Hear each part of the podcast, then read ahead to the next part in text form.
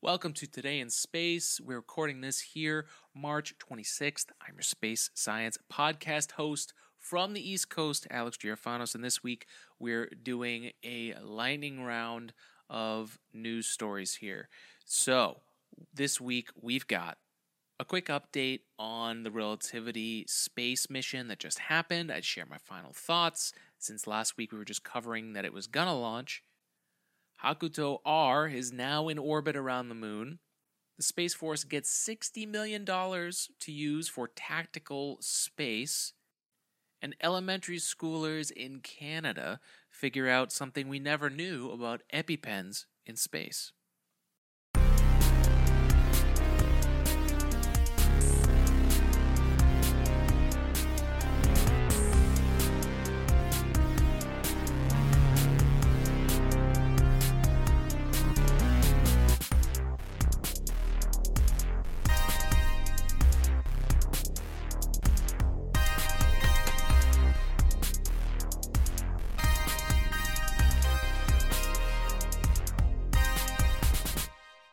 Hello and welcome to our last episode of March 2023.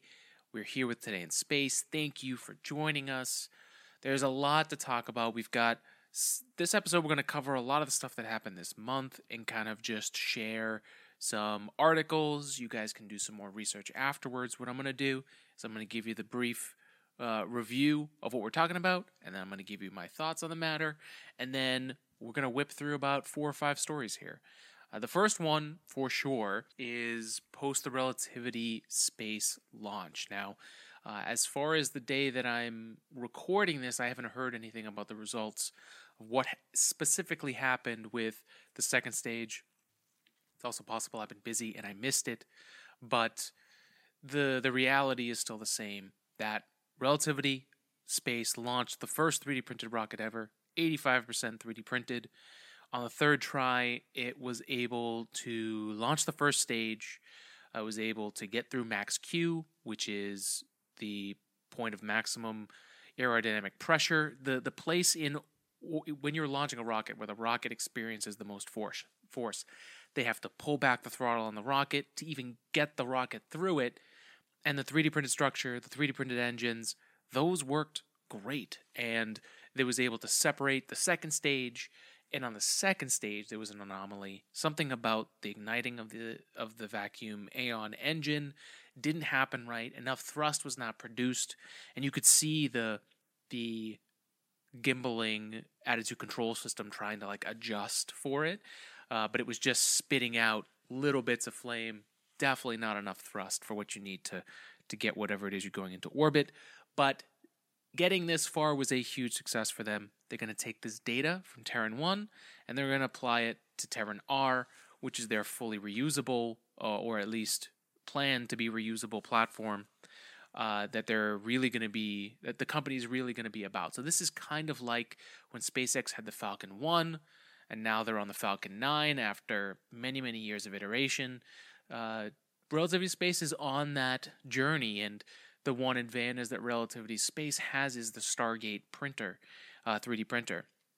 And if you're talking about the iteration game, SpaceX is really good at that, but the sheer physics of what Relativity Space's Stargate printer can do for the iterative process, they may be able to do it faster than SpaceX did. But you know, if if we're going to critique it, I think the the the definite critique here is that you know, it's great that we had a 3D printed rocket try to launch to space. At the end of the day, you still need to be able to deliver payloads to orbit for customers to want to use you as a launch provider. So that's the journey that Relativity Space is now on.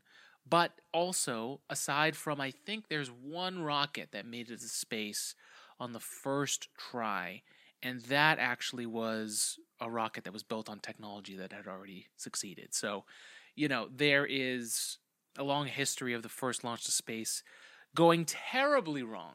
And that happened. Uh, SpaceX had a terrible first launch.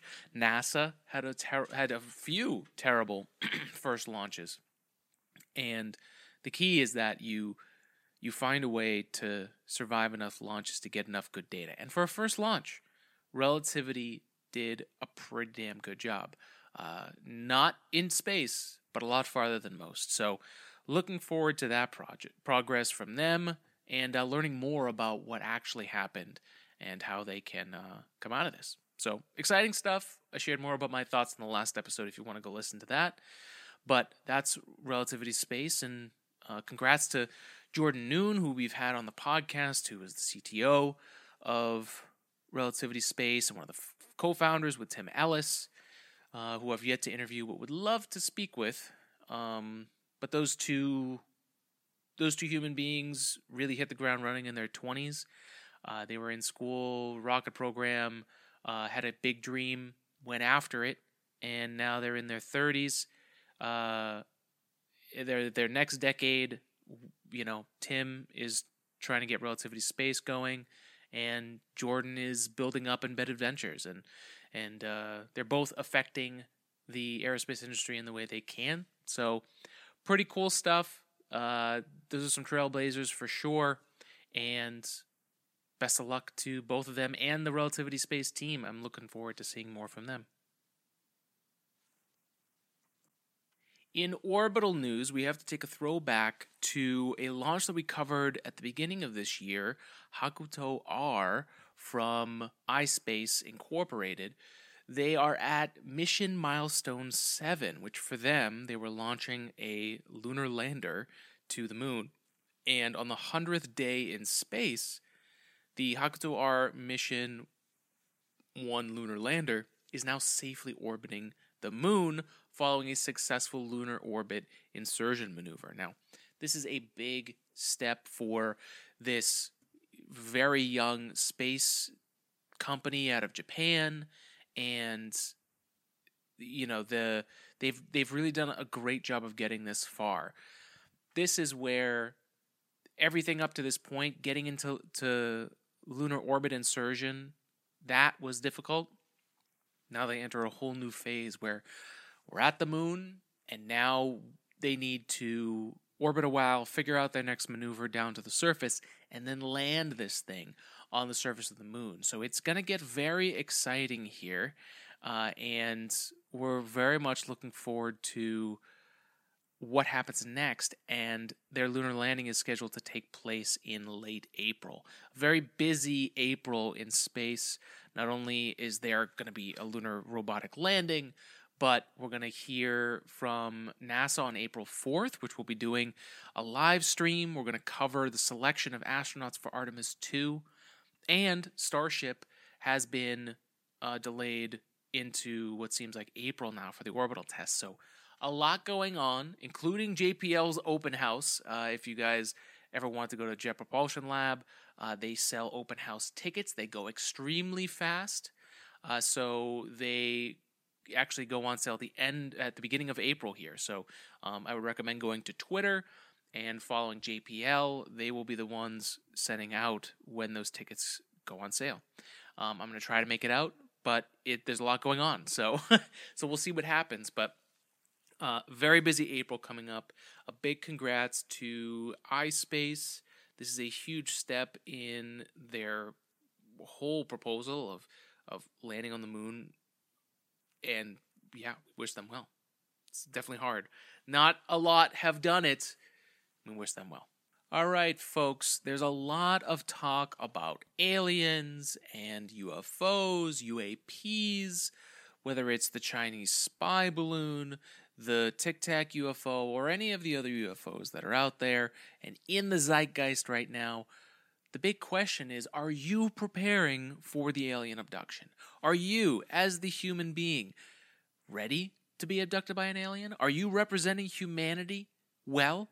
Are you a good specimen? Well, if you are worried about making sure that you represent all of humanity well on your first alien abduction, Manscaped has everything you need to be the perfect human specimen. The Beard Hedger is great. I've been using that here. The Beard Hedger Pro Kit has everything that you need, and honestly, I can feel like my beard is fuller. I feel like my skin is reacting better to my uh, uh to my beard hair because I'm able to manage it with the adjustable uh, blade, which has 20 different heights and I'm able to basically in the middle of the week make a quick audible and get myself tip top shape for that alien inspection. They also have just released the Weed Whacker 2.0, which is your ear and nose hair trimmer.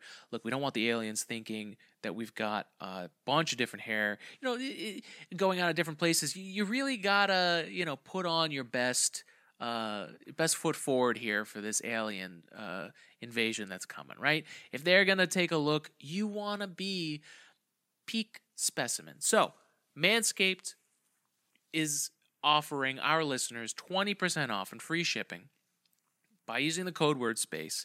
You can get all the tools that you need to manscape, keep it trim, keep it clean, not only for the earthlings, but for any Martians, uh, Alpha Centaurians, wherever in the universe they come to have a little human experience, a little time analyzing the apes here on Earth. Make sure that you're representing humanity well Prepare for your next alien abduction by using everything that Manscaped has to offer. Let's do what we can because look, if uh, if we gotta put on if we gotta put on a show, let's let's make it happen. All right, folks. So twenty percent off, code word space, and uh, get free shipping. Uh, for anything in the store, Beard Hedger Pro. Again, join me on the beard journey here uh, if you're interested, and uh, the Weed Whacker 2.0 for all those other places. Don't forget the Lawnmower 4.0. That thing is a durable, durable blade and helps get the job done. So 20% off, free shipping with code word space at manscaped.com. And do us all a favor and look good for your next alien abduction. And now, back to the show. This story comes from an article that was shared with me by my friend Chris. Uh, it's from Space News. Sandra Erwin wrote this on March 20th, 2023. And the U.S. Space Force budget uh, includes 60 million over two years for tactically responsive space. So the budget proposed was 30 million in fiscal year 2024 and 30 million in 2025. And it's interesting to talk about because I think the more that space is in the zeitgeist and we see SpaceX launches on the regular and Starlink gets more involved in our daily lives, the question comes up about the Space Force because you will inevitably hear Space Force Command is basically running launch operations out of Florida. Granted, there's there's the Navy's involved. There's, there's a lot involved in the operations at the Cape, but it's the Space Force uh, operation that's uh, handling a lot of this. And the budget for the Space Force that they submitted to con- uh, Congress is for 60 million over 2 years for a program known as tactically responsive space. So, tactically responsive space is essentially uh, an initiative to demonstrate, as they say here. The, I was going to riff there for a second, but I might as well just read the definition. In an, uh, uh, the tactically responsive space is an innovative uh, is an initiative to demonstrate the capabilities of commercial launch vehicles to deploy small satellites on short notice. Uh, this type of service would be used during a conflict to replace a damaged satellite or augment existing constellations. And military officials said having access to responsive launch would give the U.S. additional resilience in case adversaries, adversaries attempt to shoot down DoD or commercial satellites providing services to the military. Now, this is important because essentially uh, they're giving out these contracts to launch on 24 hours notice. Uh, to get ready for a launch. Uh, Firefly is one of the companies, Firefly Aerospace, that was given this contract, and they're specifically looking at smaller launch providers. This is also following kind of this new look at space from the military side of things, of protecting the US's ability to launch things into space. And they've they've changed from this old school style of having, you know, a few monopolistic big uh, companies that launch stuff for the military. Those contracts were uh, basically there was only one or two organizations that could launch things into space for the military uh, when we were in our uh, post shuttle drought for launches. But now they've changed it to try and invest in a lot of these smaller companies and to kind of spread out the risk of launching things into space over all these other launch providers. So um, it's a very interesting time as we see space become more of a, and more an, an involved domain.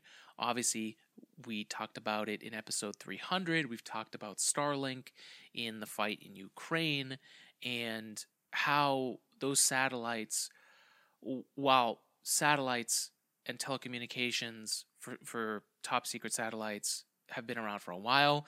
And our interview with Kevin Kelly, the CEO of Arcfield, that company focuses on these solutions for these types of contracts and satellites that are going up there for these projects. So for something like this and for for how much money is being injected into the defense department right now um, this victus nox goal or latin for conquer the night is another way that, that the us is trying to keep up its resiliency in space uh, is by having the ability to replace anything that may get shot down now i'm a little concerned that uh, the assumption is that these things are going to get shot down soon uh, because of their their use in the battlefield. I obviously, as someone who wants us to travel space, do not want a Kessler syndrome or Kessler effect, where we we start having our enemies or even ourselves start destroying satellites that cause an, a, a, a tsunami of orbital debris that essentially makes it impossible for us to leave the planet at all because of how dangerous it'll be with all that debris. You would you would get hit by something on your way out. We don't want that, but uh, there is this balance of figuring out uh, how to how to have all of us work together in space, and we're definitely in strange times. So, um, if you thought that the Space Force was still a joke or that you weren't paying attention to it, this article is a really good example that the Space Force is not only here to stay, but is playing an, a, a, a larger and larger role uh, as as the days continue here, and our world uh, is is more and more in conflict. So, uh, very interesting times. Sixty million for the Space Force for tactically responsive space. We'll see where this goes. All right, we are at our final story for this month. Thank you for joining us. Uh, if you've stayed this long, I wanted to share this very interesting article that I saw scroll across on LinkedIn. It's from livescience.com, uh, and it's a really great example of everything that we're about here on the podcast.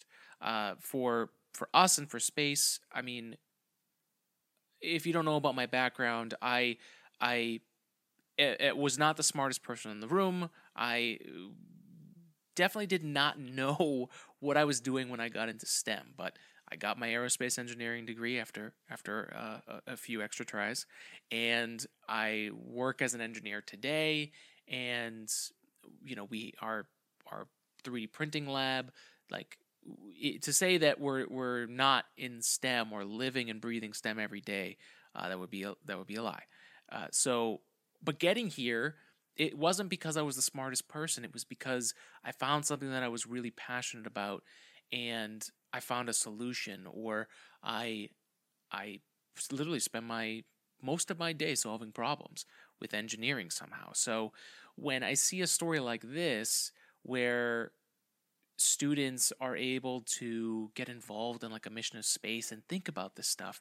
Even elementary schoolers have brilliant ideas if you allow them to think about the problem. And it's one of the things that I think is not great for STEM and it's something that we try to counteract with what we do here on the podcast, which is that, you know, space and science is can be for everyone. Uh, if it's not, then it isn't. But if if you even have a small uh, amount of passion or, or or like you would like to get involved in something in space and, and you're not an engineer or a physicist, there's room for you.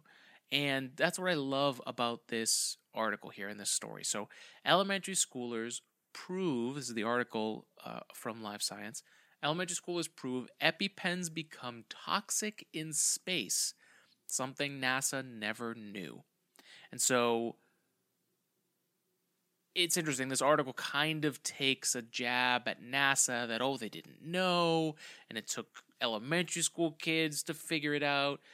But this is this is the the conundrum of space. For a very long time, we did not have all these abilities to send things to space. So there was always a game of figuring out how much money, how many missions, who gets cut, who stays. It was very hard to conduct research in space. So opportunities like this uh, that was run through. So this is uh, students from St. Brother Andrew Andre School Program for Gifted Learners in Ottawa. We're studying the effects of cosmic radiation on epinephrine the active ingredient found in EpiPens, an emergency treatment given during severe allergic reactions.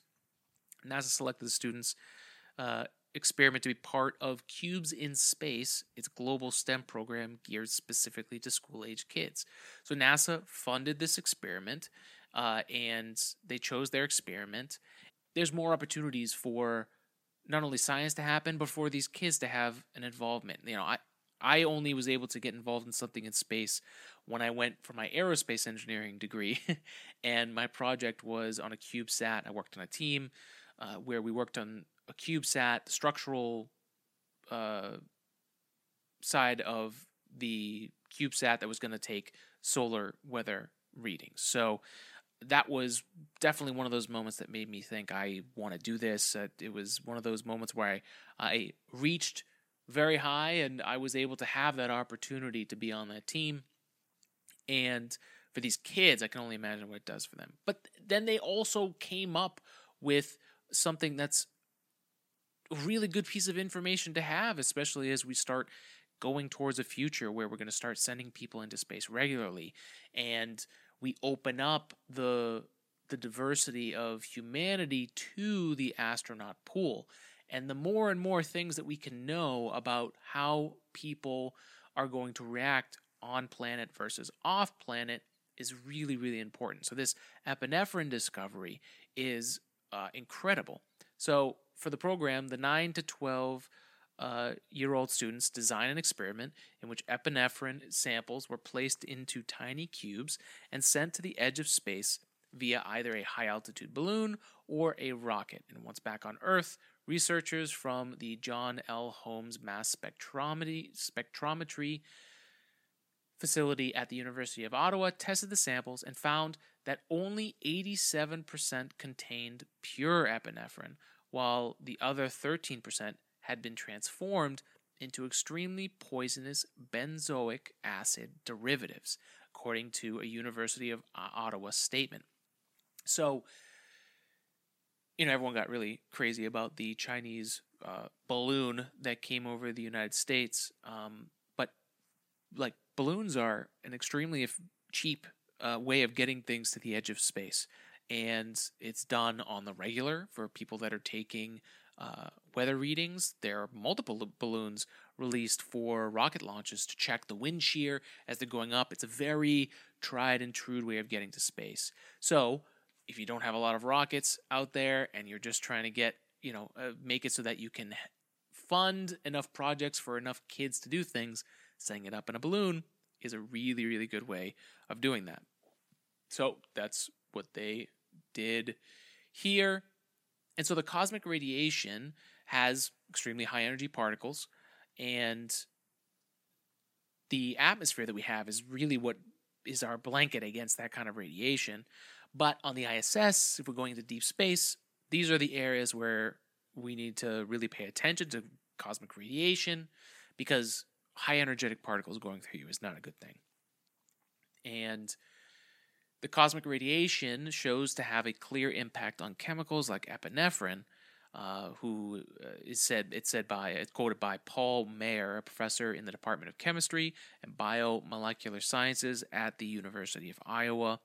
The after samples showed signs that the epinephrine reacted and decomposed, and in fact, no epinephrine was found in the after EpiPen solution samples. This result raises questions about the efficacy of an EpiPen for outer space applications, and these questions are now starting to be addressed by the kids in the PGL program. So this is awesome. I think it's so cool that these kids were able to get involved in something that's a really important answer to have again before we send somebody up there because if you think about what would have been brought for someone that needs an EpiPen, the EpiPen would have been probably in the top five things that they need to bring with them. And now that that's not an option, or that perhaps shielding needs to be provided to these EpiPens when they go up there so that they, they are not exposed to cosmic radiation, we can now take that step and not find out at you know if someone's taking an EpiPen, that's a life or death situation. You can't be giving them something that's toxic. So it's an extremely important study for all of us. Uh, and the results are really interesting. And now it makes you think like, how many other things do we take for granted that if you throw some cosmic radiation in the mix, it it does the exact opposite. So I thought this was an amazing story. It's another reason why open access to space and un, unhindered access to space for answering questions and posing hypotheses and challenging what was already known is really, really important.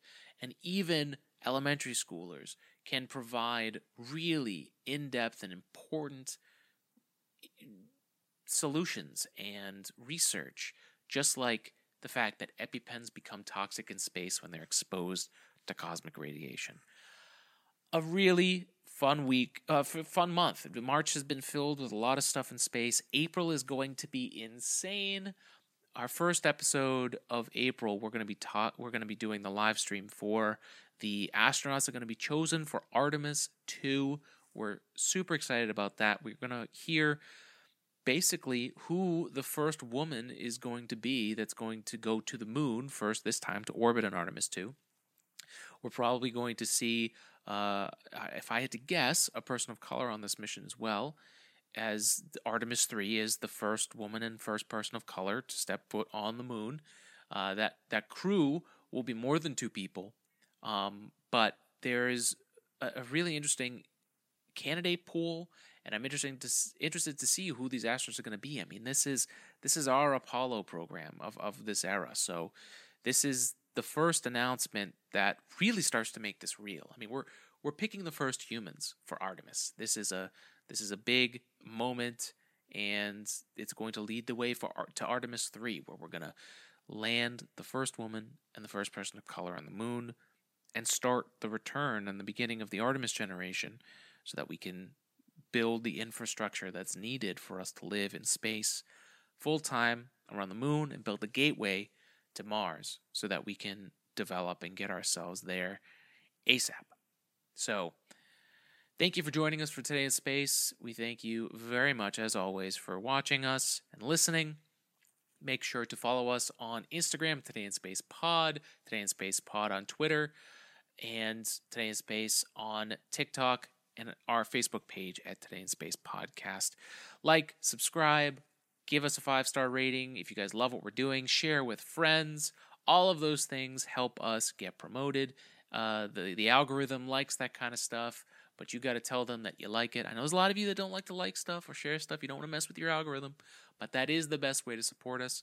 And then, of course, we have our sponsor, Manscaped, you can get 20% off anything in the store. Use code word SPACE. Of course, we're using the Beard Hedger Pro Kit and there's a lot more coming out there. So 20% off uh, for 20% off and free shipping at manscaped.com. And then, of course, our 3D printing lab, AG3D Printing, where you can get a free quote on your next project at our website, ag3d printing.com. You can also see a customer review from our friends over at Snapcaller and see what we did for them to help bring their idea into reality so they could start their business.